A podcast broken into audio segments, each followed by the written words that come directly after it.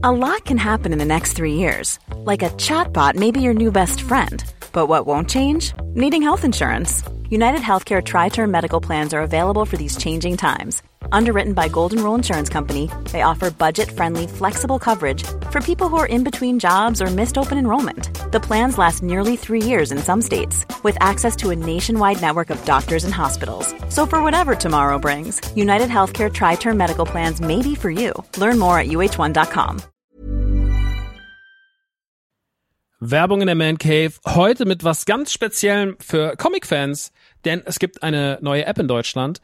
Quasi die erste All-You-Can-Read-App auf Deutsch und das ist Swoosh. Und in Swoosh habt ihr quasi hunderte von Comics, ja, über 900 Comic-Titel vereint in einer App und könnt jederzeit darauf zugreifen. Jetzt werdet ihr sagen, was sind es denn für Comics? Na, es sind Comics von unter anderem Panini, ja, also die ganzen Star Wars Sachen, sehr viel von DC, Batman, Superman, Wonder Woman und so weiter und so fort. Game of Thrones, The Witcher, Cyberpunk, Avatar und noch ganz viel andere kleine und große Franchises. Und, und das finde ich halt besonders knusprig, es sind Sachen von Egmont drin. Denn Egmont das machen, die machen diese ganzen lustigen Taschenbücher, das Mickey Mouse Magazin, Lucky Luke, also ganz viele Sachen aus der Kindheit, die wir auf jeden Fall kennen und damals geliebt haben, gibt's quasi jetzt alle zusammen. Ihr müsst euch nicht mehr diese, ne, ihr kennt das noch von lustigen Taschenbüchern früher, dieses, ich will die ganze Rückenwand haben und dann hat man da tausende von lustigen Taschenbüchern gehabt, damit man irgendwie dieses Rückenmotiv aneinander stellen konnte. Das braucht ihr jetzt zwingend nicht mehr, ja, das braucht ihr nicht mehr in eurem Wohnzimmer mit äh, Ende 30, sondern es reicht im Hosentaschenformat und deswegen kann ich euch Swoosh wirklich sehr, sehr, sehr empfehlen, wenn ihr sagt, ey, ich habe einfach Bock wieder Comics zu lesen auf meinem Tablet, auf meinem, auf meinem Smartphone.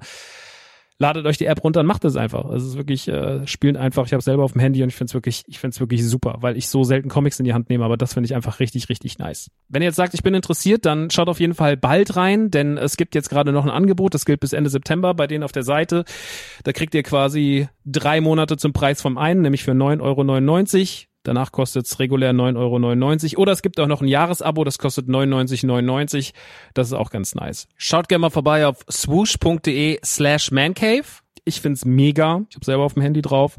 Hab richtig, richtig Bock drauf, mal wieder ab und zu mal einen kleinen Comic zu lesen. Und hey, äh, vielleicht habt ihr einfach mal wieder Lust, euch in alte Geschichten aus Entenhausen, aus der Kindheit zu begeben. So, das war's auch schon von mir. Jetzt geht's weiter mit der Man Cave. Tschüssi.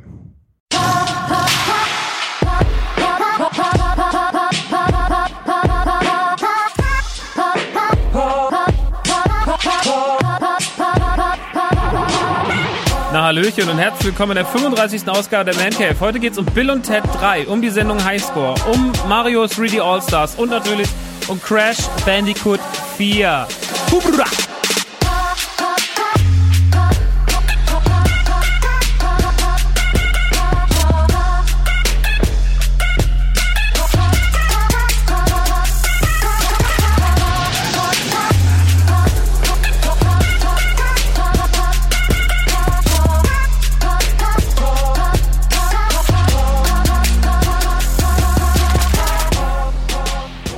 Halli und herzlich willkommen in der neuesten Ausgabe von der Man Cave. Mein Name ist Max Nikolaus Maria von und zu Nachtsheim. Und äh, wir sind in der 35. Ausgabe schon. Huiuiuiui. Heute mit vielen Themen. Ich habe es ja eben schon gesagt. Bill und Ted 3 ist heute ein riesengroßes Thema. Äh, beziehungsweise riesengroß nicht, aber ein Thema. Äh, die Sendung Highscore, die Doku-Sendung Highscore auf Netflix will ich nochmal ganz kurz besprechen mit euch, beziehungsweise die kurz ansprechen, empfehlen. Ähm, ich möchte über Crash Bandicoot 4 reden, was letzte Woche das Welt, Licht der Welt erblickt hat. Das Welt der Licht.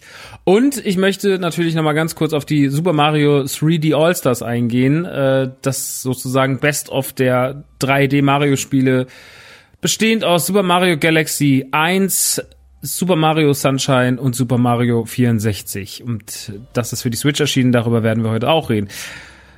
Ich hoffe, es geht euch gut. Mir geht's einigermaßen gut. Ich habe viel zu tun. Wir werden heute auch ein bisschen über NTG reden. Und zwar nicht werde ich wieder nur Produkte empfehlen, sondern ich werde euch auch nochmal so ein bisschen die Historie erklären, weil ich glaube, dass das immer ganz spannend ist. Ähm, NTG wird jetzt bald zehn Jahre alt. Ähm, Nerd-Revolution wird Ende des Monats, Anfang des nächsten Monats zehn Jahre alt. Da erwarten euch natürlich auch noch ein paar Sachen, ähm, zumindest im, im Merch-Sektor. Aber ich werde da gleich noch was zu sagen äh, zehn Jahre geht der Kram jetzt schon mit NTG. Wahnsinn. 2010 zum ersten Mal auf dem Plan gehabt. Ähm, aber bevor wir dahin gehen, erstmal kleiner Rundumschlag. Bevor ihr euch jetzt fragt, hä, ist auch noch Squadrons erschienen und es erscheint auf FIFA und es kommt doch noch, ist doch alle reden über Among Us und, äh, und so weiter und so fort. Ähm, ja, ich versuche natürlich hier in dem Podcast viel abzudecken, aber dadurch, dass ich halt alleine bin und auch alleine alles mache, ist natürlich auch meine Zeit begrenzt. Ne? Und ich glaube, es bringt nur was, sich mit Dingen zu beschäftigen, auf die man richtig Bock hat. Ja, das ist ja so ein bisschen meine Philosophie, sich mit Dingen auseinandersetzen, auf die man richtig krass Bock hat. Und äh, dann macht es auch am meisten Sinn. Und deswegen möchte ich mich äh, oder möchte ich euch nur mit Dingen versorgen, die euch dann auch dementsprechend mit dem richtigen Herz präsentiert werden. Sei es großes Lob, große Euphorie, sei es auch mal äh, von Herzen kommende Enttäuschung oder sei es sogar von Herzen kommender Hass. Ähm, ich glaube aber, solange es vom Herzen kommt und nicht einfach nur so, ja, da ist dieses Spiel und das ist draußen und das ist schon ganz gut und technisch macht das alles richtig interessiert, hat mich, hat mich das nicht, aber es ist, glaube ich, schon ganz gut. Damit kann keiner was anfangen. Das will ich euch nicht zumuten. Deswegen lasse ich das, lassen Sie das und deswegen machen wir heute hier, ähm, machen wir heute hier den kleinen, feinen äh, Rundumschlag in die Themen rein, die mich die letzten Wochen befasst haben. Und da gehen wir auch direkt äh, in das Thema Serien und Filme. Ähm, denn ich habe heute genau einen Film mitgebracht und eine Serie mitgebracht, die ich auch nochmal hier ganz kurz ansprechen möchte. Ähm, den Film habe ich auch schon beim Autokino, bei meinem Filmpodcast, den ich mit Nanu zusammen mache, besprochen. Meine ähm, mein Podcast, äh, mein Filmpodcast. Ähm, die Highscore-Serie habe ich da noch nicht besprochen. Ich habe sie nur mal ganz kurz bei Radio Nukular anskizziert. Ähm, aber auch dort nicht wirklich besprochen. Deswegen lege ich das heute noch mal ganz kurz hier hin. Ähm, Highscore gibt es auf Netflix. Bill und Ted äh, 3 ist ähm, der 2020 herausgekommene ähm, Nachfolger der Bill und Ted Teile, die in den Ende der 80er, Anfang der 90er ihre, ihre ersten beiden Teile hatten. Eine Kult- Filmreihe sozusagen die Pre-Ära von Wayne's World und Co. Äh, in den Hauptrollen Keanu Reeves und äh, der Mann, dessen Name wir viel zu oft vergessen, auch jetzt gerade viel zu oft vergessen. Ich mache noch mal ganz kurz auf. Bill und Ted 3. Das ist immer so ein bisschen Alex Winter heißt er, ne? Müsste es sein. Ich muss jetzt gleich noch mal Ja, ja, ja, Alex Winter. Ähm, Alex Winter ist so ein Typ, ähm, über den ich sagen muss, äh, das ist immer so abgefahren, den zu sehen, weil Alex Winter, der ja den, den, den Bill spielt, Bill Preston, der hat ja nichts anderes in seinem Leben großartig gemacht. Also er hat ein paar furchtbare Filme noch gespielt, aber eigentlich hat er nur das und Keanu Reeves daneben, der halt einfach ein unfassbarer Superstar ist, der, äh, egal ob in Videospielen oder auf der Leinwand, so abgekultet wird, jetzt die letzten Jahre nochmal so verstärkt. Ähm, äh, ne, also wir sehen ihn jetzt bald in Cyberpunk äh, 2077. Äh, wir lieben ihn in John Wick. Äh, wir haben auch zumindest den ersten Matrix alle sehr gemocht äh, und andere Sachen, die er gemacht hat. So, also der, die die Liste an coolen Filmen von Keanu Reeves ist lang und Keanu Reeves ist einfach ein wahnsinnig sympathischer ähm, ähm, breathtaking Typ, den wir alle sehr lieben. Und der ist sich auch nicht zu schade für so einen Quatsch äh, wie Bill und Ted 3 nochmal seinen Namen herzugeben. Und man hat sich da nach sehr, sehr langen äh, Petitionen von Fans und äh, Aufrufen und äh, weiß ich nicht, Crowdfunding-Geschichten dazu durchgerungen, Bill und Ted 3 dann doch zu machen. Bill und Ted 3 Face the Music, beide in den Hauptrollen, außerdem in den Hauptrollen Bridget Lundy Payne, ähm, die wir kennen als ähm, die Schwester von Sam in Atypical, wunderbare Serie im Übrigen, Atypical. Und äh, Samara Weaving, die wir viel zu oft verwechseln mit ähm, Margot Robbie, ähm, eine Schauspielerin, die ich auch sehr mag. Die hat in sehr, sehr vielen seltsamen Filmen mitgespielt, zum Beispiel in Ready or Not oder The Babysitter. Ähm, ist aber trotzdem irgendwie so eine Schauspielerin, die, glaube ich, gerade auf so einem aufsteigenden Ast ist, von der man sagt, so, ja, also das mit der, das könnte schon die nächste Zeit richtig krass werden. Ähm, ich gucke jetzt mal ganz kurz in ihre, ihre Historie. Es war eine wahnsinnig, eine wahnsinnig schöne Frau. Genau, ein ganzer Kimbo hat sie auch mitgespielt. Also, das Problem ist, glaube ich, so, sie hat, sie hat schon das ganze Potenzial, sie ist vielleicht noch nicht in den richtigen, sie ist noch nicht in den 100% richtigen Sachen untergekommen. In Three Billboards war sie auch, stimmt. Äh, da sah sie einfach aus wie ähm, Denise Richards, aber eins zu eins, aber eins zu eins, stimmt. Da war sie die junge Freundin von dem Vater. Ähm, ein ganzer Kimbo hat sie auch mitgespielt. Furchtbarer Film, ganzer Kimbo. Hollywood habe ich nicht gesehen. Ready or Not liebe ich ja. Äh, der ist schön absurd äh, und so weiter und so fort. Also Samara Weaving, große Liebe dafür. Ähm, und dann sind halt auch natürlich Leute dabei, die schon früher dabei waren. William Sadler spielt wieder Grim Reaper. Ähm, Rufus ist ja, also George Carlin ist ja leider verstorben, man hat ihn trotzdem ganz süß eingebaut. Er wird sozusagen vertreten von seiner Tochter äh, Kelly, gespielt von Kristen Shaw, das ist die Stimme von Mabel aus, aus Gravity Falls. Sie hat auch mitgespielt in, ähm, wie heißt die Serie nochmal, die liebe ich sehr, sehr, sehr, sehr, sehr, sehr. Flight of the Concords, da war sie auch am Start. Ähm, Holland Taylor spielt mit, das ist die Mutter von Charlie Harper und Alan Harper aus uh, Two and a Half Men, also die kennt ihr auch. Ähm, Hal Landon Jr. spielt wieder den Vater, der war auch damals schon der Vater. Dave Grohl hat noch einen schönen Gastauftritt. Kid Cudi hat ein Cameo drin. Ähm, Anthony Carrigan spielt mit. Anthony Carrigan ist der Glatzkopf, den ihr vielleicht kennt aus. Ähm, jetzt ist mir wieder der Name entfallen. Das ist mir gestern beim Autokino schon passiert. Ähm, wie heißt denn die nochmal? Ich muss kurz gucken. Diese Sendung mit dem Typen, der beim Theater ist, aber der gleichzeitig auch Barry. Genau, der hat auch bei Barry mitgespielt. Der spielt diesen sehr seltsamen Russen, der Glatzkopf. Den liebe ich auch sehr. Also da sind sehr, sehr viele Leute dabei, die wir mögen. Ähm, dann Jamie, Jama Mace, die habe ich auch schon 100 Jahre nicht mehr gesehen. Die war damals in, äh, wo war die denn nochmal drin? Ich glaube, nicht noch ein Teenie-Film oder sowas. Fantastic Movie, Fantastic Movie war die drin. das ist so eine, so eine rothaarige Goddess irgendwie. Die ist sehr, sehr, sehr, sehr schön auch. Und äh, naja, auf jeden Fall viele Leute, die man mag, viele Leute, die das irgendwie, die schon mal den Cast sehr aufwerten. Also der Cast kann sich schon mal sehr, sehr gut sehen lassen. Und ähm, Bill und Ted 1 und 2 haben sich ja davor ausgezeichnet, dass sie relativ harmlosen, fast schon kindlichen Humor haben, dass da wenig äh, untenrum passiert äh, im, im Witzebereich, dass das alles sehr naiv geschrieben ist, dass das alles sehr naiv gespielt ist, dass das alles so eine 80er Leichtigkeit hat, dass äh, die Story absolut Hanebüchen ist, dass die Gags absolut Hanebüchen sind, dass da Dinge passieren, die jeglicher Form von Realität einfach nur trotzen und dass man das aber auch alles so hinnehmen muss, sonst wird man verrückt beim Schauen. Und das hat Bill und Ted 1 und 2, also vor allem den ersten Teil, sehr, sehr, sehr krass ausgemacht. Und ähm, diese Formel will man sich im dritten Teil behalten, den man so viele Jahre später macht. Ähm, Bill und Ted sind natürlich inzwischen gealtert. Sie haben immer noch nicht den Song geschrieben, den sie eigentlich äh, schreiben sollten, der die Welt retten soll, dass man ihn, was Rufus ihnen vorausgesagt hat. Und ähm, auf einmal taucht Rufus Tochter Kelly auf und sagt, yo, also das hat immer noch nicht geklappt, könnt ihr mal vielleicht irgendwas machen, sonst geht die Welt bald unter. Was dann auch noch von deren Mutter ähm, alles noch mehr unter Druck gesetzt wird. Die wird nämlich gespielt von Holland Taylor. Und ähm, die sagt die ganze Zeit zu ihr so, ey, pass mal auf, ähm, die, wenn die das verkacken, ne, dann, dann, dann bist du da mit dran schuld und dann ich töte die halt so. Ähm, und das wird eh nichts bringen, deswegen sagt sie dann irgendwann so, okay, ich schick, schick jetzt noch so einen Terminator durch die Zeit. Äh, Dennis, gespielt von Anthony Carrigan, ähm, der die beiden jagt. Das ist der dümmste, wahrscheinlich dümmst geschriebene Roboter, den ich jemals in, einer, in einem Film gesehen habe. Also das ist wirklich der dümmst geschriebene Roboter. Allein für den lohnt sich schon sehr viel an dem Film. Ähm, Bill und Ted wollen das Ganze dann irgendwie gut machen, reisen durch die Zeit, reisen sich selber hinterher, ihren Zukunfts-Ich, um an den Song zu kommen, die den nicht rausrücken wollen. Gleichzeitig reisen die Töchter von Bill und Ted, nämlich äh, Wilhelmina und Theodora, gespielt von Samara Weaving und Bridget Lundy Payne. Die beiden, die sind sozusagen in dem Film das, was Bill und Ted damals waren. Also die sind, die spielen genauso doof, die spielen genauso naiv, die spielen genauso aus der Zeit gefallen wie die beiden damals.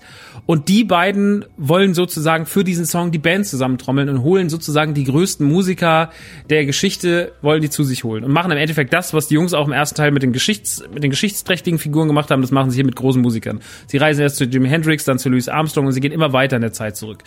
Ähm, um, um sozusagen diese Band zusammenzustellen. Dann kommt auch noch Kid Cudi dazu, was überhaupt keinen Sinn macht. Alles sehr, sehr lustig. Ähm, am Ende läuft das dann alles auf ein großes Finale hinaus, was relativ vorhersehbar ist, aber das macht alles nichts. Denn tatsächlich schafft Bill und Ted 3 mit einer Bravour, was ich nicht gedacht hätte, diesen Spagat zwischen alt und neu, äh, zwischen den Charme beibehalten, es komplett richtig machen, das ist wirklich ein Kunstwerk geworden. Das muss man wirklich sagen, weil das ist schon sehr, sehr, wir wissen ja, wie viel die letzten Jahre schwer, wie viel man sich schwer getan hat, auch gerade mit Fortsetzungen, Remakes und sowas und Vibes einfangen und sowas, ne? Und ich glaube, Ghostbusters 2016 ist und bleibt da einfach ein Paradebeispiel für, wie man etwas einfängt und nicht richtig gut umsetzt. Ähm, da ist einfach sehr, sehr viel schiefgelaufen. Der Humor zum Beispiel, da ist es ja genauso passiert. Ghostbusters hatte ja auch einen relativ naiven Humor, der wenig mit untenrum auskam. Ghostbusters 2016 war sehr, sehr ordinär. So was ich echt nicht gut fand, weil ich finde, dass das dem Franchise nicht steht. Das Franchise Ghostbusters hat auch immer so ein bisschen mit dieser kindlichen Naivität zu spielen. Das ist zwar natürlich gruselig, aber das ist nicht sexual so. Das ist nicht äh, großartig über zu viel zu überzogen und da hat man halt einfach viel zu viel Slapstick Elemente, viel zu viel untenrum Kram, viel zu viel Kotze Pipi Kaka Witze, die natürlich Ghostbusters einfach den Charme rauben, den er eigentlich hat. Und das passiert hier in Bill und Ted 3 alles überhaupt nicht. Bill und Ted 3 knüpft genau da an, wo er auch aufgehört hat, mit völligen Quatsch, mit völlig komischen Figuren, mit völlig komischen Settings, mit völlig komischen seltsamen Momenten, die vielleicht alle gar nicht so weltbewegend krass sind und wo man jetzt sagt so, oh, es gibt gar nicht auch so diese eine Szene, wo man sagt so, boah, das ist die lustigste Szene oder so, sondern der Film plätschert im positivsten Sinne so vor sich hin und ist sehr, sehr nett zu gucken und macht einem das Fanherz sehr, sehr glücklich und ihr macht sehr, sehr viel richtig. Ist nicht peinlich, gar nicht peinlich, wo, wo ich ein bisschen Angst hatte, als ich den ersten Trailer gesehen habe, dass der peinlich werden könnte. Ist aber überhaupt nicht peinlich und ist sich seiner Rolle als das, was er sein will, vollkommen bewusst.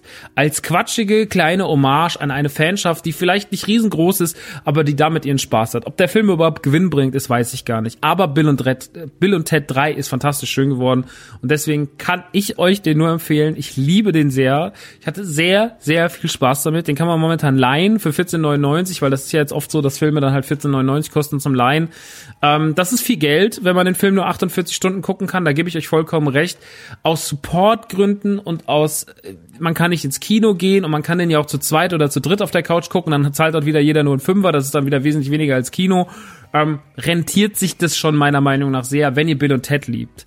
Wenn ihr Bill und Ted noch nie gesehen habt, dann solltet ihr vielleicht erstmal den ersten gucken und dann solltet ihr schauen, ob euch das überhaupt in irgendeiner Form zusagt, weil wenn euch das nicht zusagt, dann solltet ihr auf keinen Fall den dritten gucken, weil der dritte genau das ist, was die ersten beiden auch sind. Das ist natürlich sehr, sehr positiv für den Film, das spricht aber genauso wenig neue Leute an, ähm, oder spricht gar niemand Neuen an, der halt Bill und Ted 1 nicht gesehen hat. Also sehr, sehr wenige Leute werden sich vielleicht angucken und äh, damit Spaß haben, sondern die meisten werden sich drauf, werden drauf gucken, wenn sie sich denken, hä?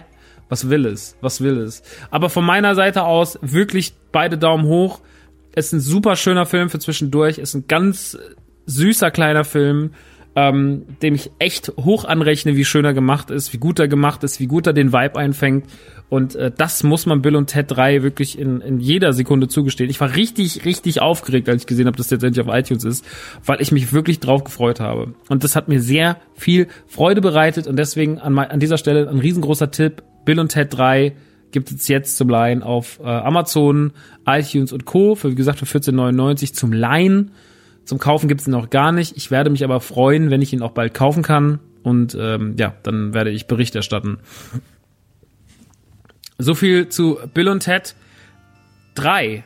Ähm, kommen wir zum nächsten Punkt auf unserer Agenda. Kommen wir zu einer Netflix-Dokumentation mit dem Titel Highscore. Es ist nicht die Dokumentation über einen großartigen Musiker mit einem großartigen gleichnamigen Song, sondern es ist eine Dokumentation sechsteilig über die Geschichte der Videospiele. Beginnend, also den Fokus sehr stark legend auf Atari am Anfang, ähm, der Fall, nee, der Aufstieg und der Fall von Atari, also ein bisschen das, was auch schon Atari Game Over äh, behandelt hat. Ähm, der geht dann rüber zum NES, geht zum Konkurrenten Sega, geht zum Thema Rollenspiele und geht dann vom Thema Rollenspiele zum Thema Gewalt, Mortal Kombat, Night Trap, Zensur, äh, Contests und natürlich auch noch zu Doom, Multiplayer und so weiter und so fort. Also es hakt einiges ab, es hakt bei weitem nicht alles ab, was natürlich auch verspricht, dass es da noch viel mehr geben darf aus der Richtung von den Jungs. Und es ist eine sehr spielerisch wunderbare Dokumentation über das Thema Gaming, ja, aber auch Gaming.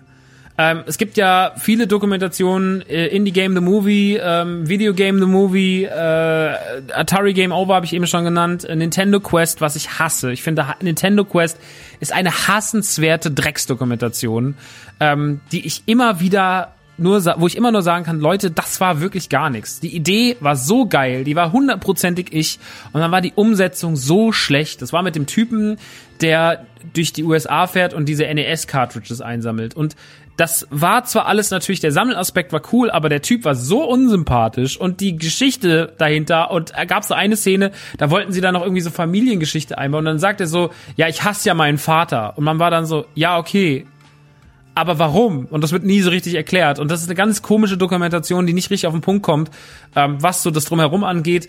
Das Sammeln an sich und das NES-Ding daran ist cool, aber es ist so schwer zu ertragen wegen diesem Hauptprotagonisten. Obwohl ein Jar Jar Binks sogar in seinem Wohnzimmer stehen hat, den Life-Size von Pepsi. Also äh, schade eigentlich, dass ich mit dem überhaupt nicht eine Connection gefunden habe, weil der eigentlich alles mitgebracht hat an coolen Sachen, die ich auch mag, aber dann war der leider einfach ein Trottel. Ähm, deswegen war das keine schöne Dokumentation, aber ähm, es gibt trotzdem eine Menge coole Sachen. Ich bin da auch voll empfänglich für. Also wenn ihr gesagt, du habt einen geilen Tipp im Bereich Videospieldokumentation. Ich nehme ja alle Dokumentationen mit Toys, Games und so auch sowas wie Movies That Made Us. Das nehme ich ja mit Handkuss. Ne? Das machen die ja mit Bravour, finde ich. Und deswegen liebe ich das ja auch alles sehr stark.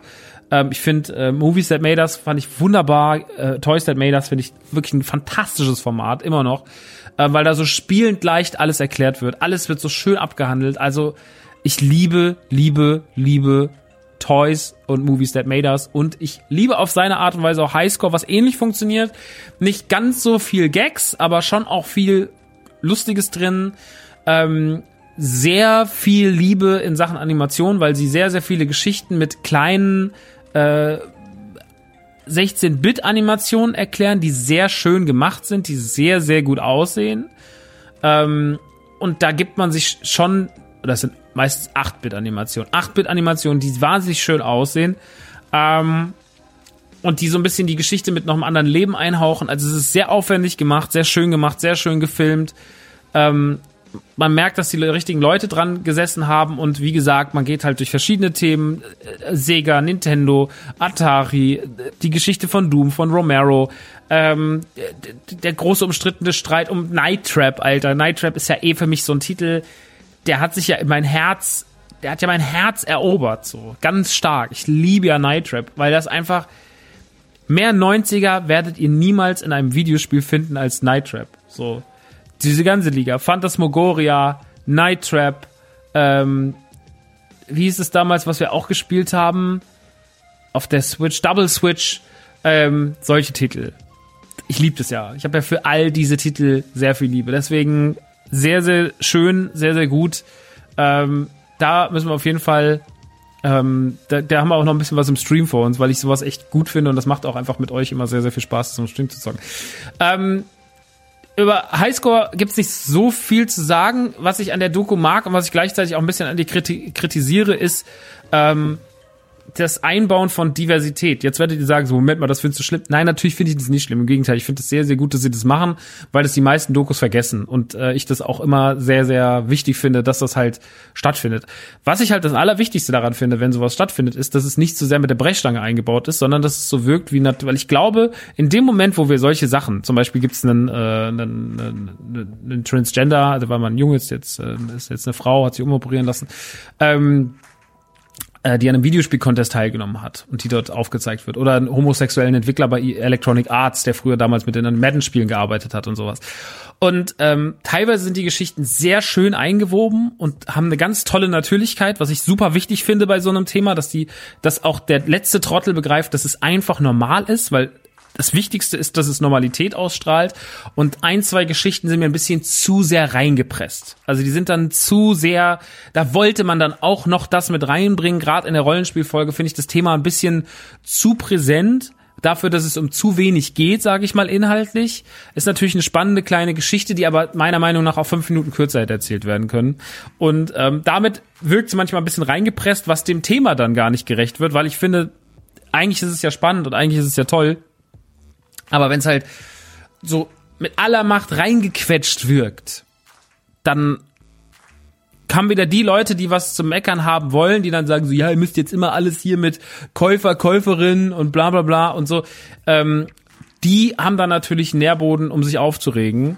Und äh, den sollte man ihnen gar nicht geben, sondern man sollte das Ganze einfach spielerisch normal einweben als das, was ist, nämlich dass es ganz normal ist und dass es einfach zu unserer Gesellschaft gehört. Und das finde ich sehr, sehr, sehr, sehr gut, dass die Doku das macht. Finde ich mega. Ähm, hätte es manchmal nicht so brechstangenmäßig gewirkt, hätte ich es an ein, zwei Stellen noch besser gefunden. Das ist die einzige Kritik dazu. Also nicht, dass sie es gemacht haben, sondern dass sie es wie sie es teilweise gemacht haben, bisschen ungeschickt. Ähm, das ist aber das ist das Einzige, was ich an dieser Doku auszusetzen habe. Und dass sie zu kurz ist, weil sechs Folgen, ah, 45 bis 60 Minuten meiner Meinung nach nicht reichen. Ähm, da hoffe ich einfach, dass eine zweite Staffel kommt, weil die machen das sehr gut. Die legen eine sehr, sehr schöne Liebe fürs Detail an den Tag. Und das ist wirklich eine sehr schöne Netflix-Doku. Also wenn ihr Videospiel-Dokus mögt, guckt euch das auf jeden Fall an.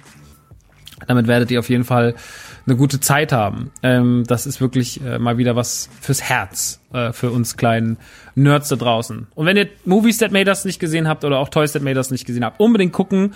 Ganz tolle Serien. Selbst bei Toys That Made Us, die Themen, die euch nicht interessieren, ja, weil ihr vielleicht jung seid sagt, was will ich mit Barbie oder was habe ich mit G.I. Joe am Hut oder so. Guckt mal rein. Das ist wirklich, wirklich, wirklich, wirklich, wirklich geil. Das ist wirklich, wirklich, wirklich geil geworden. Also da habe ich äh, sehr viel Liebe für. Ähm, Netflix macht da echt einen guten Job in der Hinsicht. Ähm, nicht immer bei anderen Sachen, aber bei den Sachen äh, Highscore wirklich wieder grandios gemacht. Gut. Dann würde ich sagen, kommen wir weg äh, von äh, Film und Doku und kommen äh, zu dem Thema Games. Äh, wir reden, wie gesagt, über, über die 3D All-Stars und wir reden über Crash Bandicoot 4. Ich fange mit den 3D All-Stars an. Ähm, das Thema kann man eigentlich quasi schnell abhaken. Nintendo hat sich dazu entschieden, im Rahmen des 35-jährigen Geburtstags von Mario allerhand Sachen auf den Markt zu hauen. Allerhand Schönes, allerhand Brauchbares und eine wunderbare Sache dabei ist, ähm, die und für viele das große, große Highlight ist die 3D All-Stars Collection von Mario, in der sich Super Mario 64 Super Mario Sunshine und Super Mario Galaxy 1 befinden. Ein Spiel von dem N64, eins vom Cube, eins von der Wii. Und alle drei sind in ihrem Sektor Klassiker, äh, natürlich mit unterschiedlichen Graden. Galaxy gilt immer noch als ein wunderbares, tolles, äh, großartiges Mario-Spiel, das ähm, meiner Meinung nach trotzdem ein Defizit mitbringt, darüber werde ich gleich reden. Mario Sunshine gilt oft als das schlechteste 3D Mario, was ich nicht finde. Dazu werde ich auch noch gleich was sagen. Und Mario 64 gilt als absolute, absolute Koryphäe für viele Leute das wichtigste Videospiel, was je gemacht wurde.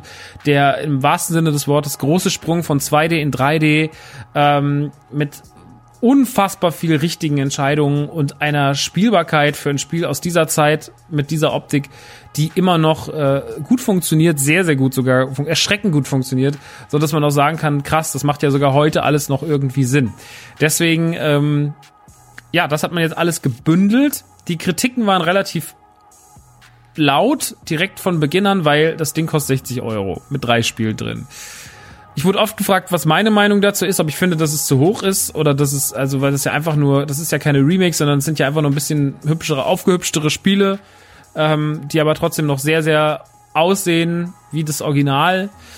Und meine Meinung dazu war eigentlich immer so, naja, es sind drei Klassiker, willst du jetzt drei Klassiker anfassen? So, die immer noch spielbar sind. Also ein Galaxy brauchst du überhaupt nicht anfassen, gar nicht, da musst du nichts dran machen. Ähm, ein Mario Sunshine sieht immer noch sehr gut aus und macht auch in HD immer noch sehr, sehr viel her.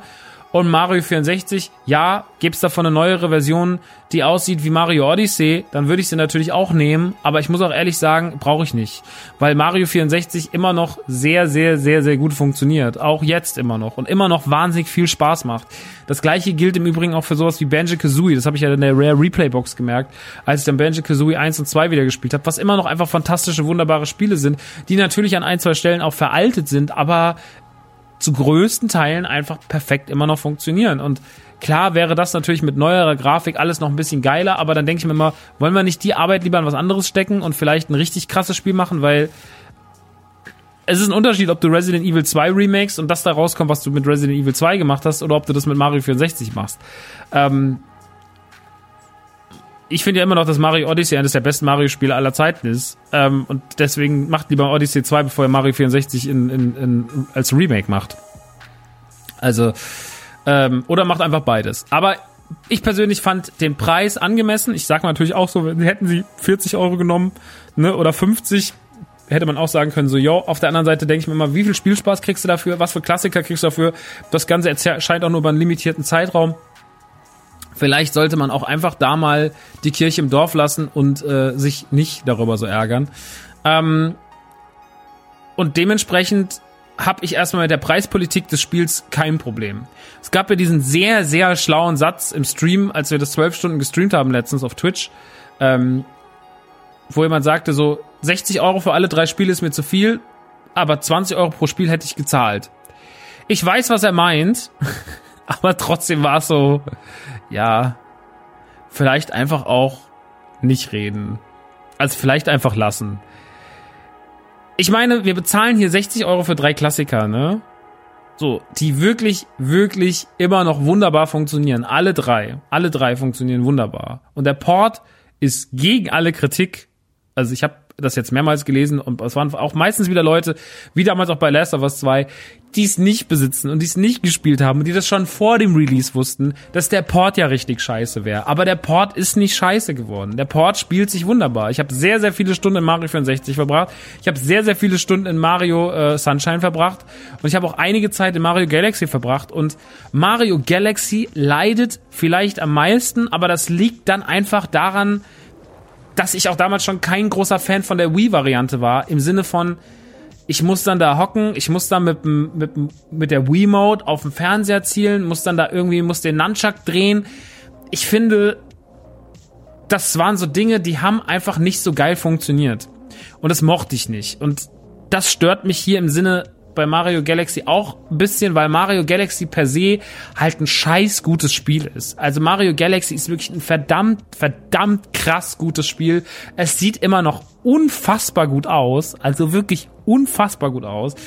Aber die Steuerung macht, egal ob mit Nunchucks, ob mit, äh, mit Controller, ob am, am, am direkt am, an der, an der, am Handheld, im Handheld-Modus, macht meiner Meinung nach immer, ist immer ein bisschen schwierig so. Also wahrscheinlich hat es einfach schon am besten äh, mit den, mit den Wii-Controllern funktioniert.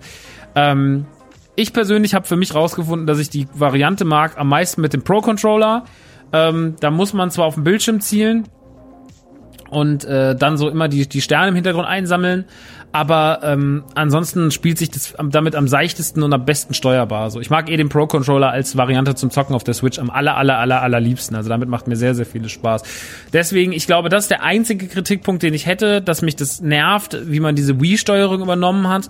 Ähm, das macht's aber nicht zum schlechten Port, sondern das war einfach schon immer kompliziert, das ordentlich zu zocken. Und natürlich holen die da das Beste raus, aber trotzdem ist es nicht mega mega, mega, mega, mega geil. So. Ähm, war es aber für mich ja schon. Deswegen habe ich auch nicht gerne auf der Wii gespielt.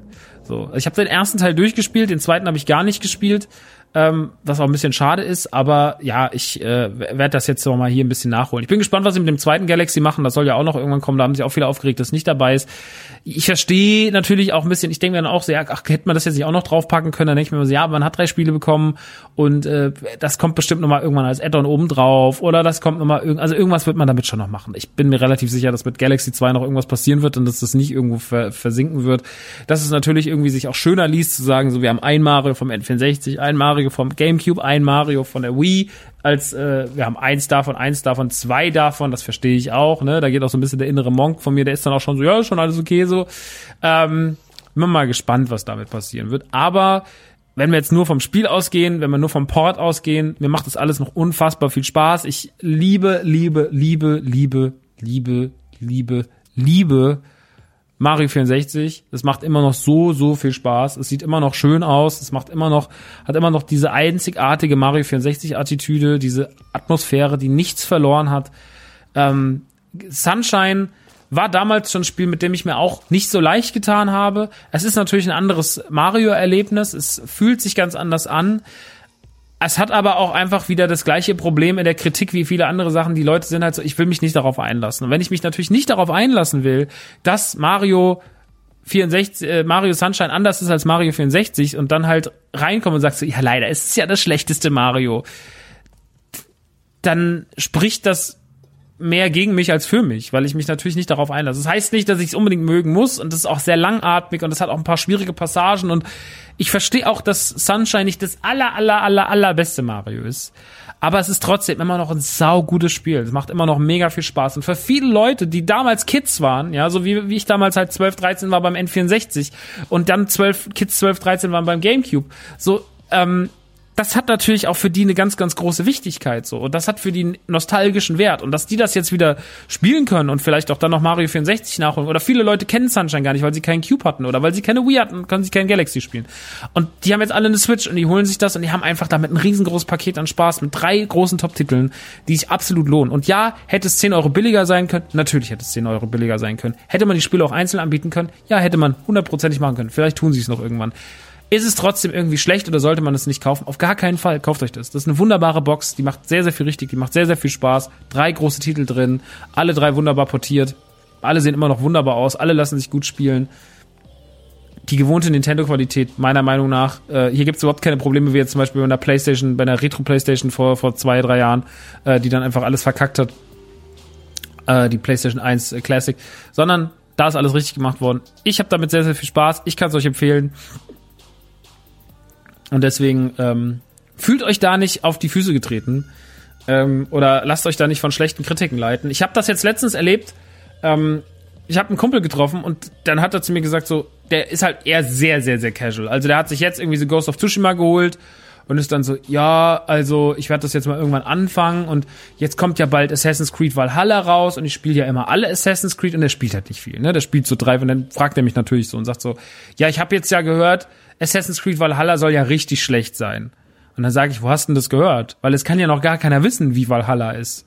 So, ich bin kein riesen Assassin's Creed Fan, ne? Aber mir ist Valhalla auch eigentlich gelinde gesagt egal. Aber wie kann es denn sein, dass du eine Meinung darüber schon gehört hast, obwohl das Spiel, ja, die haben gesagt, das wäre nichts. Hab ich gesagt, hast du mal Videos angeguckt? Ja. Wie findest du es? Find's geil. Ich so, ja, dann warte doch mal ab. So, es gibt doch noch gar keine offizielle Kritik. Die kommt doch, es kommt doch erst im November raus. Wir sollen denn jetzt schon wissen, wie Valhalla ist. So, ja, da haben so Leute im Internet drüber gesehen. Das ist das große Problem. Ihr habt die Schnauze zu halten. Das nervt einfach. Ihr habt keine Ahnung, ihr, Spiel ist noch nicht draußen und ihr habt schon wieder riesige Urteile und eure Reviews fertig. Finde ich dumm. So, finde ich einfach, können wir es abwarten, bis es da ist.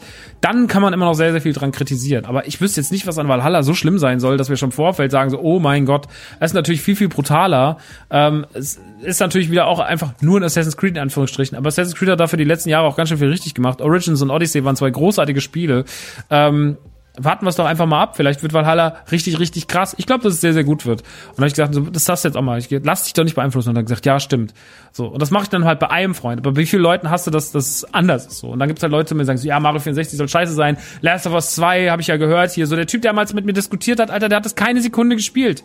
Der hat keine Sekunde gespielt und hatte aber eine unfassbar riesige große Meinung über Assassin's über, über Last of Us 2. Das ist wirklich, wirklich anstrengend geworden. Das ist wirklich, wirklich anstrengend geworden. Die Leute wollen sich keine eigene Meinung mehr bilden und das muss man, da muss man wirklich ein bisschen gucken. Deswegen, Leute, auch was ich hier sage, ne, das ist nicht ein Stein gemeißelt, das ist meine, meine objektive Meinung. So, weil ich auch einfach geile, nee, subjektiv ist dann, ne? Meine Meinung, Leute. Meine Meinung ist einfach sehr, sehr, sehr, sehr äh, von mir getrieben und von dem ich Videospiele wahrnehme. Es ist die letzte, ich habe 30 Jahre Historie bei dem Thema. So, natürlich hat sich, hat sich da auch irgendwann eine ganz krasse Richtung manifestiert. So und ich versuche immer noch sehr open-minded zu sein, ne? Und wir lernen das auch immer so. Und ich muss da immer, ich muss da immer an, äh, an, an den Knöbel aus der Community denken, weil ich mich mit dem auch viel austausche und da gibt's auch manchmal so wütende Gespräche, aber wir auch irgendwie so voneinander lernen und auch da irgendwie versuchen, so Akzeptanzen zu schaffen. Auch jetzt in dieser Diskussion um Xbox äh, Series X und, und PlayStation 5 und sowas.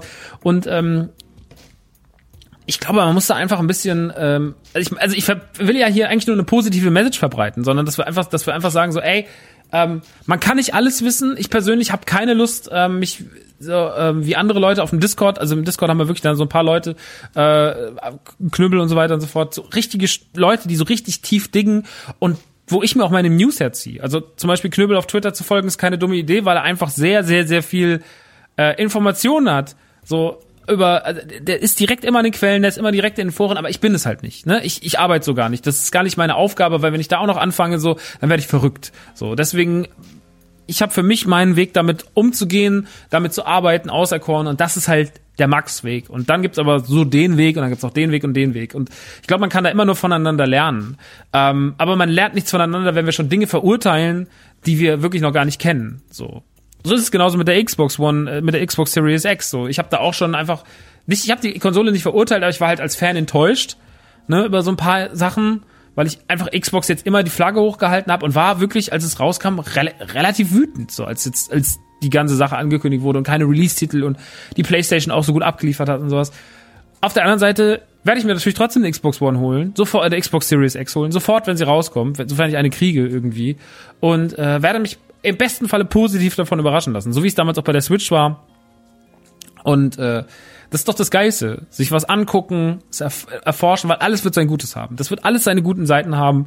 Die Xbox Series X wird wunderbare Sachen haben, direkt auch zum Start schon, wo ich mir sicher bin, dass sie mir sehr, sehr gut gefallen. Und das ist doch mega nice. So. Und äh, da darf man dann sich nicht so, so treiben lassen von seiner eigenen, von seinen eigenen Vorurteilen und von seiner eigenen Wut. Und das muss man lernen. Und das ist das, was ich immer mehr predigen will, weil ich mir glaube, wenn wir ein bisschen positiver eingestellt sind gegenüber den Dingen und nicht so, ja, das heißt, das heißt, das heißt, ähm, oder wenn wir das haben, dass wir uns aber auch eingestehen, das ist jetzt unser Problem, aber das haben wir nicht anderen Leuten auf die Nase zu binden. Ähm, dann, dann hilft uns das. ein tägliches Learning. Ich habe auch einen riesengroßen Rant nach der PlayStation 5 Config gehalten auf die Xbox und so. Und ähm, ich sag, ich, ich äh, spreche mich da nicht von schuldfrei, so, sondern ich bin da mittendrin. Aber wir haben es trotzdem zu lernen und ich habe es zu lernen und äh, gerade viele Leute im Internet haben es zu lernen. Und ähm, ich glaube, dass wir wissen, dass wir es lernen müssen, ist immer der erste Weg in, in Richtung der Besserung. Weil äh, nur wenn wir wissen, wo das Problem ist, können wir es auch angehen. Und wenn wir natürlich nur da sitzen und sagen, so, nee, also ich habe gar nichts falsch gemacht, nee, mit verschränkten Armen, dann kommen wir nicht weiter. Und äh, deswegen bin ich auch froh, dass wir so Leute auf dem Discord haben, wie halt auch äh, den genannten Knöbel. Oder auch andere Leute, weil ich glaube, das ist, das ist ein ganz großes Learning. Und das ist sehr, sehr gut. Und äh, das ist eine sehr, sehr, sehr, sehr, sehr schöne Community, die da wirklich viel gelernt hat, die sich sehr viel ähm, die sich sehr viel mit guten Gedanken und guten ähm, Ideen und auch mit guten, es wird ein bisschen laberig, aber ihr wisst, was ich meine, so mit dieser, also einfach das, das, das tut sich gut, das befruchtet sich gut, wenn alle da irgendwie an einem Strang ziehen und sich so ein bisschen auch teachen. Das ist irgendwie gut. Das macht was mit den Leuten und das ist was Positives, nichts Negatives. Und das ist geil, dass du diese Hate-Scheiße nicht hast. Wir hatten das letztens jetzt wieder in der Autokinogruppe, da schrieb dann einer so, hey, da und da hat ein Five Guys aufgemacht, wollte ich nur sagen, so ist jetzt bei uns hier voll cool, dass wir jetzt auch an der Stadt haben. Dann gleich drunter so, also ich habe den Amerika gegessen, wohnt irgendwo komplett anders so. Ich habe den Amerika gegessen, viel zu teuer, viel zu und dann so fünf Leute, die einfach nur die Five Guys so schlecht geredet haben, wo ich denke, ja, aber darum ging's doch jetzt gar nicht. Es ging doch gar nicht darum, wie ist eure Meinung zu Five Guys, sondern das war einfach nur so, ey, ich will euch einfach nur darüber informieren, hier gibt's jetzt ein Five Guys bei uns in der Stadt, in Oberhausen, habt, kommt doch mal rum, ist doch cool. So, und das war wieder so, wo ich mir dachte, das will ich, brauche ich nicht mehr. So, wenn da steht, was ist eure Meinung, dann könnt ihr eure Meinung mitteilen, wenn jemand danach explizit fragt. Wenn aber nur jemand eine Information teilt und dann drunter gleich, das ist nicht, das ist nicht geil. Das ist für die Person, die es lesen muss, nicht geil. Äh, das ist die, für die anderen Personen, die sich vielleicht irgendwie darauf gefreut haben, nicht geil. Das ist halt diese negative Scheiße, auf die ich keinen Bock mehr habe. So. Und äh, das habe ich selbst genug oft befeuert und ich habe das auch letztens bei den gelben Leuten gesagt, so, ähm, wir haben auch zu lernen, bessere Fans zu sein und bessere damit umzugehen. Und das, da müssen wir hin. Und das haben wir jetzt auch wieder bei 3D All-Stars gemerkt. 3D All-Stars ist teilweise so verdroschen worden von irgendwelchen Lowlifes im Internet, wo ich mir dann denke, so, wie schlimm kann eigentlich der Frust in dir sein? Und magst du die Energie nicht woanders hintragen? Und das ist ein großes Problem. Das muss man ein bisschen für sich selber in den Griff kriegen. Nicht, dass, man kann es nicht abschaffen, weil du wirst diese ganzen Trolle und diese ganzen Hater ähm, nicht loswerden. Und Kritik ist natürlich eine gute Sache, aber es ist immer ein Unterschied, mache ich was komplett schlecht oder äußere ich Kritik? Ja, ähm, da ist der Learning-Prozess noch groß, meine Lieben. Naja, aber unterm Strich kann ich sagen, um mal jetzt wieder back zum Thema zu kommen, 3D All-Stars ist ein wunderbares Spiel für zwischendurch, beziehungsweise für zwischendurch eigentlich gar nicht, weil es super lang ist. Es weckt die Nostalgie, es ist ein wunderschönes Ding, um auch vieles nachzuholen, was man vielleicht noch nicht kennt. Und äh, meiner Meinung nach macht ihr damit alles richtig. Und ich, wenn ich äh, Mario 64 so sehe, wie das jetzt so aussieht und wie sie das ein bisschen aufpoliert haben und dass das alles schön glatt geschliffen ist, dann denke ich mir so, ja, wenn ihr so einen N64 Mini vielleicht nächstes Jahr droppt, mit Spielen, die dann so aussehen, was weiß ich, mit Pilot Wings, mit Crash, äh, Crash Bandicoot sage ich schon, mit Banjo Kazooie, Donkey Kong 64, Golden Eye, keine Ahnung, so ne, diese Klassiker, die der N64 halt hervorgebracht hat. Wenn ihr dann die Box so rausbringen würdet, mein lieber Scholli, was fänden wir das alle ganz schön gut. Und deswegen äh, hoffe ich, dass irgendwann der N64 Mini kommt und uns eine wunderbare Zeit beschert. Gut, das äh, dazu jetzt zu All Stars äh, 3D, 3D All Stars und kommen wir zum nächsten Titel, auch ein Titel, den wir haben auch ähm, so gar nicht haben kommen sehen, der uns vor einem Jahr noch nicht bewusst war, dass er kommen wird, äh, der dann irgendwann im Sommer angekündigt wurde und äh, ja, jetzt ist er da und äh, er hat auch mein Herz verzaubert. Die Rede ist von Crash Bandicoot 4.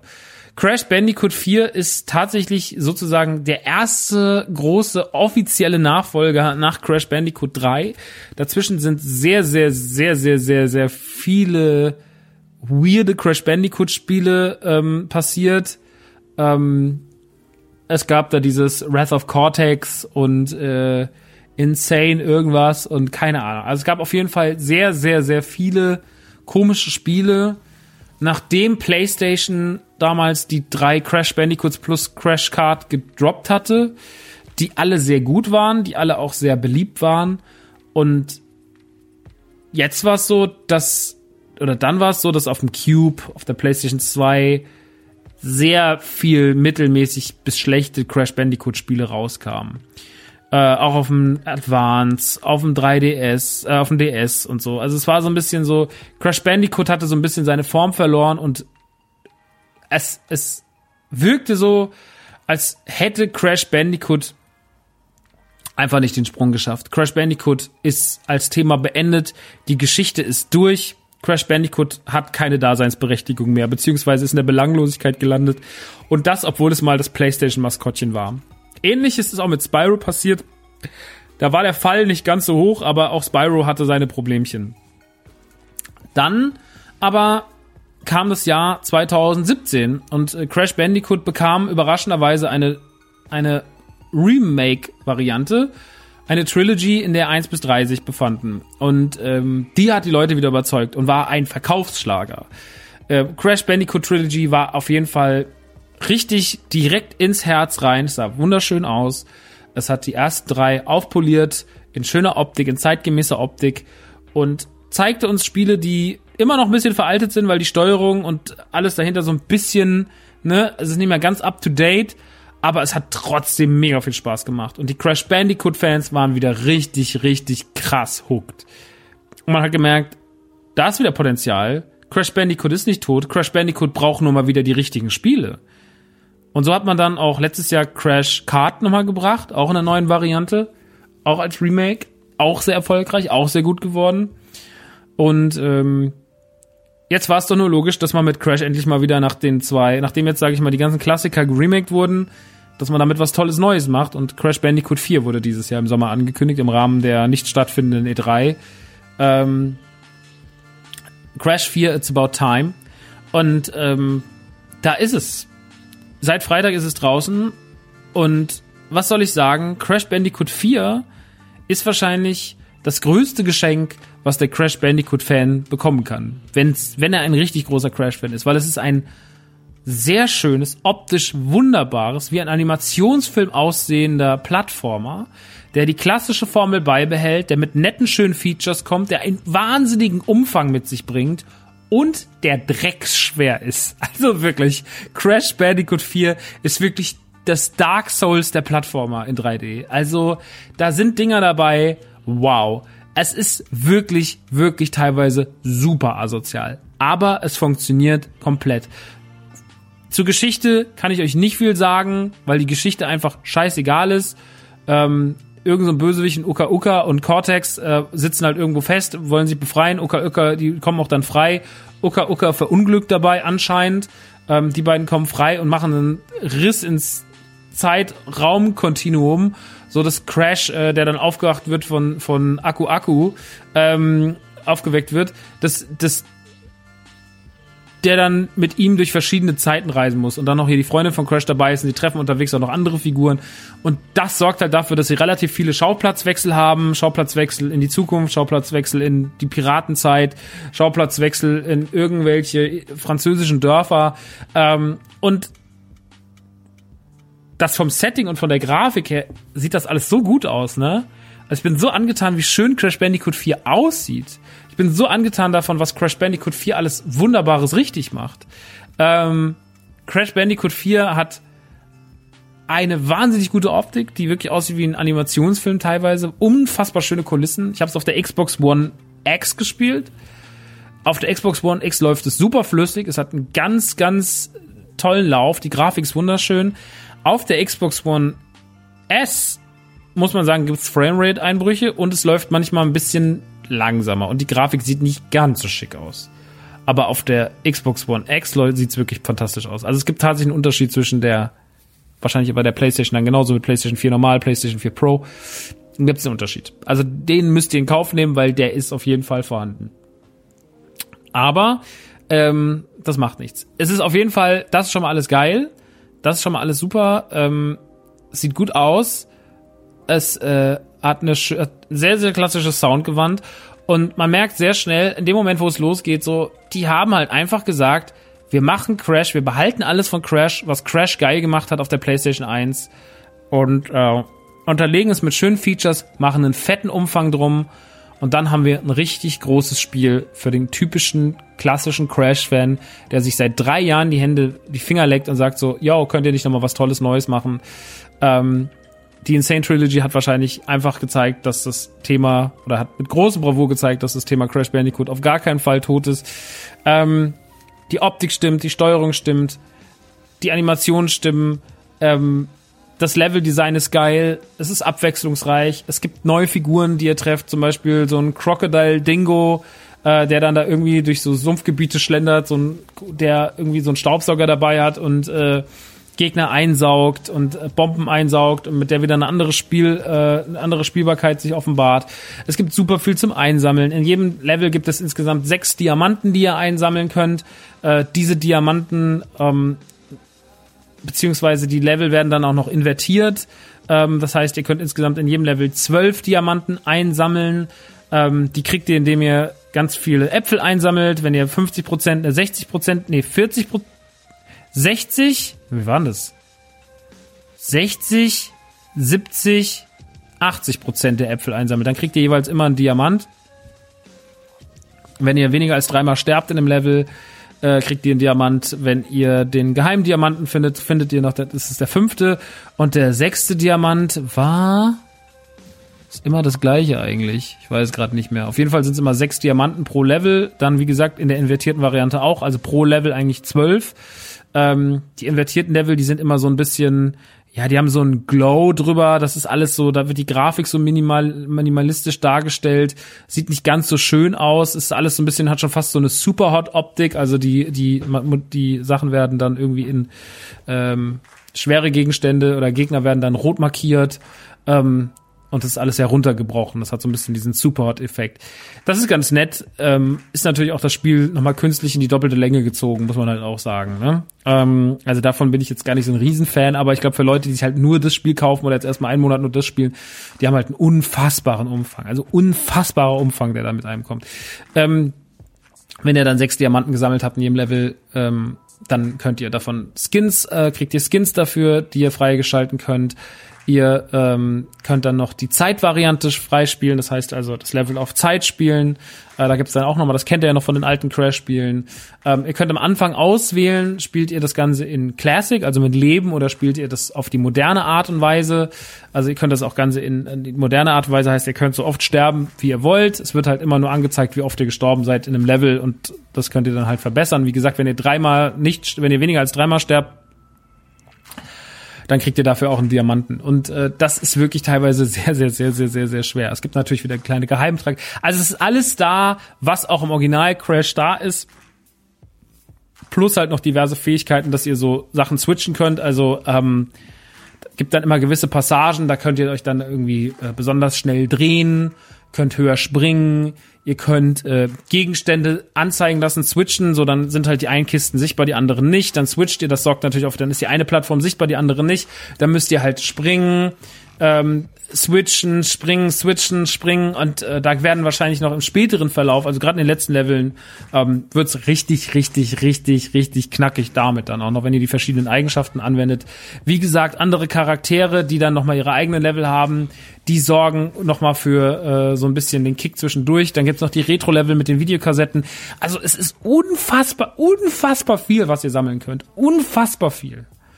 Und das ist natürlich wirklich geil, weil ihr so euch nicht um euer Geld betrogen fühlt, sondern ihr habt das Gefühl, ich kriege ein brandneues Spiel mit einer geilen Optik, mit einem geilen Umfang und das kostet halt die klassischen 60 Euro. Und da kann ich jetzt als Crash Bandicoot Fan wochenlang Spaß mit haben. Und das ist halt mega, mega, mega nice. Und deswegen habe ich da auch eigentlich nichts außer Liebe für.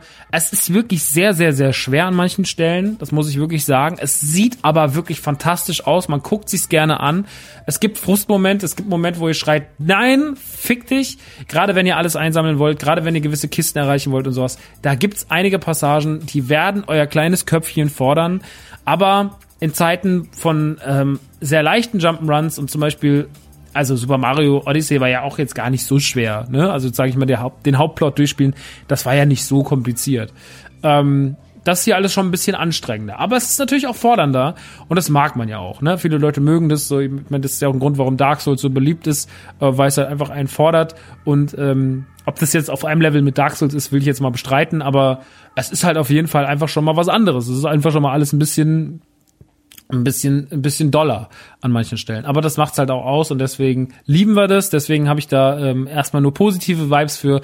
Und deswegen, wenn ihr Crash Bandicoot Fan seid, dann kann ich euch sagen, Crash Bandicoot 4 gelingt der Sprung in eine neue Generation mit Bravour, mit Perfektionismus. Es ist der gleiche Effekt, den damals Donkey Kong Country Returns beziehungsweise Tropical Freeze hatte für die Donkey Kong Welt. Das ist hier Crash Bandicoot 4 es fühlt sich einfach sau gut, sau richtig an. Es ist das, was Bill und Ted im Endeffekt auch geschafft hat. Es hat den Sprung von damals geschafft auf ein neues Techniklevel, aber mit dem gleichen klassischen Flair. Und das ist geil, dass wir sehen, dass das immer öfter funktioniert. Dass das, was früher nicht funktioniert hat, weil wir immer alle dachten, oder was, weil alle Firmen dachten so, ja, 3D ist gut, 3D ist das neue Ding.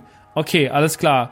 Ähm, dass das irgendwie so lange, lange, lange Zeit irgendwie in den Köpfen der Leute so manifestiert war, ähm, das hat natürlich für sehr, sehr viele trashige, dumme Spiele ge gesorgt. Aber langsam oder die letzten Jahre gab es immer wieder mehr Paradebeispiele für Dinge, die funktionieren, wo Leute genau begriffen haben, wo die Kernaspekte des Spiels sind, des Franchises sind und wie man die dann wieder umsetzt. Und das macht äh, Crash Bandicoot 4 so gut. Das macht Crash Bandicoot 4 so gut. Gut. Leute, ich habe ja eigentlich vorhin gesagt, ich will heute noch ein bisschen über NTG reden. Ähm, aber ich glaube, dass dieser NTG-Strang sehr, sehr, sehr, sehr lang wird. Und ähm, tatsächlich würde ich den dann lieber eine Folge widmen, weil ich bei der Man Cave eigentlich immer nie so länger als 70, 80 Minuten sein will und ich kann mir vorstellen, dass es ein sehr, sehr langer, sehr, sehr langer Talk wird, äh, meinerseits. Deswegen vielleicht an dieser Stelle nochmal nur ganz kurz. Bei uns geht so langsam das Weihnachtsgeschäft los. Ähm, wir haben sehr, sehr, sehr viel Ware bestellt für das restliche Jahr. Ähm, es kommt sehr, sehr viel Zeug rein. Es kam auch schon sehr viel Zeug rein. Der Animatronic Baby Yoda, den Hasbro gemacht hat, der sich bewegt, der die Macht auch äh, ausrufen kann, der äh, sein kleines Ärmchen hebt, der die Augen schließt, der mehr Animatronic beinhaltet als wahrscheinlich der gesamte Heidepark der ist jetzt da. Der ist sehr, sehr, sehr, sehr, sehr, sehr, sehr schön. Den kann ich euch sehr empfehlen. Ähm, den liebe ich. Es gibt die ersten Mando-Figuren ähm, aus der Vintage Collection, Cara Dune, äh, Stormtrooper und den Death Trooper. Die sind jetzt alle auch da. Ähm, in der Vintage Collection auf Vintage-Karten mit Kenner-Logo drauf. Wunderschön geworden. Die Figuren sind carbonized, also ein bisschen glänzend. Sehr, sehr schön. Ähm, unser Funko-Game wächst und wächst. Wir haben den großen Woody von den Pixar Remix-Figuren da. Der ist sehr, sehr, sehr schön. Die Cartoon-Figuren der Back to the Future-Figuren von NECA sind da. Also kennt ihr damals vielleicht noch die Cartoon-Serie von, von Back to the Future? Da gab's äh, sehr, sehr nice Figuren. Die sind jetzt da. Ähm, auch auf Karte Marty, Biff und äh, Doc. Die sind wunderbar. Und ähm, die gibt's als Set bei uns oder auch einzeln. Und ja, da tut sich gerade so viel. Ich gibt doch so viel anderes Zeug, was ich auflisten kann. Ähm, wir haben nächste Woche ein großes Funko-Special. Ich habe ganz, ganz viele Funkos eingekauft. Und es wird so eine Art Mystery-Box geben, wo Figuren drin sind, die ihr, ähm, also wo ihr nicht wisst, was drin ist. Ähm, ich habe die selber handverlesen, also müsst ihr euch keine Sorgen machen, dass da irgendwelche Fortnite-Figuren und Quatsch drin sind, sondern es sind alles Sachen, die ich liebe, Lieblingsfranchises von mir. Maxis Funko Box ähm, mit Mystery Minis drin und ganz vielen normalen Funko Pops und äh, noch ein paar anderen Sachen. Also das wird auch gut. Und ähm, ja, schaut einfach mal vorbei auf NTG. Wir machen momentan wirklich sehr, sehr viel. Es kommen natürlich auch noch Klamottenkollektionen, da passiert auch demnächst noch viel. Wir hatten jetzt leider gerade ein kleines Defizit mit der Dietmar Diamant Kollektion. Ähm, da hat leider unsere Druckfirma den Druck verkackt. Und hat einen Schutz, den Hitzeschutz vergessen, den man drauf macht, damit man eigentlich beim Waschen nicht die Sachen runtergehen. Ähm, den haben sie vergessen. Und äh, das müssen wir jetzt gerade noch ausbaden. Auch cooles Problem. Aber sowas passiert anscheinend auch den besten Mal. Deswegen, ähm, das müssen wir jetzt gerade ausbaden mit 60 oder 70 verkauften T-Shirts. Mehr, glaube ich, 100. Mhm. Auf jeden Fall viele, viele, viele, viele, viele schwarze T-Shirts, die äh, verkackt wurden. Ähm, ja, da sind wir jetzt auch noch gerade dran, uns um unsere Kunden zu kümmern, damit wir die nicht verlieren, weil wir sind ja neue Leute. Also merkt, es ist alles ein bisschen Struggle. Wir holen jetzt noch jemanden dazu. Wir kriegen jetzt äh, noch eine, eine, eine, eine neue Dame. Äh, Jessie, von der ich hier schon ein paar Mal erzählt habe, die auch mit mir in Disneyland und sowas war, die wird jetzt bald bei uns richtig krass anfangen zu arbeiten. Das heißt, da wird auch bald noch eine Frau in dran sitzen, die dann mal vielleicht im Social Media zu sehen ist, ähm, die wir sehr mögen. Und ähm, ja, solche Dinge, solche Dinge äh, stehen dieses Jahr noch alle an. NTG wächst, NTG gedeiht und ich werde euch auf jeden Fall äh, in der nächsten Ausgabe mal ein bisschen was erzählen, wie das eigentlich alles angefangen hat, wie man da eigentlich reingerutscht ist, dass NTG auf einmal NTG war, wie das eigentlich fast tot war und ähm, wie ich NTG dann immer noch mal zu anderen Zeitpunkten irgendwie aus der Scheiße gerissen habe. Und das ist irgendwie eine schöne Geschichte, die man jetzt zum Zehnjährigen mal erzählen kann. Und ähm, ja, damit ihr auch wisst, was sich eigentlich hinter diesem komischen Label verbindet, verbirgt, was, was da immer wieder erzählt und äh, aufgegriffen wird. Und deswegen, ich freue mich drauf. Ich freue mich drauf, was die nächsten Zeit und die nächsten Monate alles so kommt. Ähm, ich freue mich auf das Weihnachtsgeschäft. Ich freue mich auf äh, generell auf alles, was auch mit Streams und sowas zu tun hat. Ähm, ich freue mich auch im Dezember viel Zeit oder jetzt die nächsten Monate mir auch mal dazwischen meine Zeit für mich zu nehmen ähm, ich habe tatsächlich diese Woche den ersten, zum ersten Mal seit fünf Jahren Zahnarzttermin. Ich habe ein bisschen Bammel, drückt mir die Daumen, dass es nicht allzu schlimm wird. Ich habe wahnsinnig Angst vor Bohrer. Ähm, ja, mal gucken, wohin die Reise geht. Also es wird auf jeden Fall, äh, es wird auf jeden Fall ein, ein, ein, ein, ein Winter, der auch mir und meiner Zeit ein bisschen, ähm, bisschen, ja, also ich will einfach gucken, dass es auch da mir einigermaßen gut geht. Na gut. Ähm, ey, das war doch wieder trotzdem schön ich hoffe, ich konnte euch ein paar Tipps da lassen. Wie gesagt, alles, was ich euch eigentlich heute empfohlen habe, ist zu empfehlen. alles, was ich euch empfohlen habe, ist zu empfehlen. Bill und Ted 3 kann man sich sehr, sehr gut angucken, wenn man Bill und Ted Fan ist. Highscore ist super, wenn man Videospiel-Fan ist. Äh, Mario All-Stars ist äh, wunderbar, wenn man Mario-Fan ist. Und Crash Bandicoot ist wunderbar, wenn man Crash Bandicoot-Fan ist. Aber wenn man auch ein Fan ist von guten Plattformen, kann man beide Spiele sehr gut zocken. Ähm, ey, äh, mehr habe ich nicht zu sagen. Ich freue mich, dass ihr zugehört habt. Das war doch eine schöne, knackige Stunde mit der Man Cave. Wir hören uns dann bald wieder, dann mit der großen Geschichte hinter NTG und wahrscheinlich auch mit neuen Tests. Ich habe gesagt, ich will noch was zu Squadrons machen und so weiter und so fort. Also, äh, da wird schon noch, da wird schon noch weitergehen und ähm, lasst euch einfach überraschen. Momentan passiert viel, deswegen, ich habe auch letztens gesagt, ja, ich mache noch mal eine Review zu Avengers, eine größere. Ich komme gerade gar nicht dazu, das zu zocken, deswegen seid mir nicht böse oder damals auch zu Final Fantasy 7, aber ich, ich mach die auch irgendwann ich habe es einfach nicht geschafft, weil es so ein Riesentitel ist. Davor habe ich auch mal so ein bisschen Ehrfurcht und dann kommt man einfach nicht dazu. Das ist halt das Problem, wenn man alleine einen Podcast macht. Ne? Das war bei, bei Rumblepack früher einfacher, ähm, aber dafür gab es dann halt einfach andere Probleme und dann bin ich auch lieber so, dass ich sage, so, da bin ich alleine, hakt vielleicht nicht jedes Spiel ab und das wird dann vielleicht auch ein, zwei Leute abschrecken oder die werden dann sagen, dann höre ich halt äh, für die Review den, den Podcast, aber dafür ist hier 100% viel gut angesagt und das ist auch was Gutes. Na gut, ihr Mausis, ich wünsche euch noch eine gute Kalenderwoche 41. Wir sehen uns die Woche auf jeden Fall im Stream. Ich freue mich drauf und ähm, dann geht's baldigst weiter hier in der Cave. Und äh, schaut doch mal bei Nerdy Turdy Gang vorbei. Ich freue mich. Gut, ich sende Küsse und Schüsse und Liebe. Tschaußen.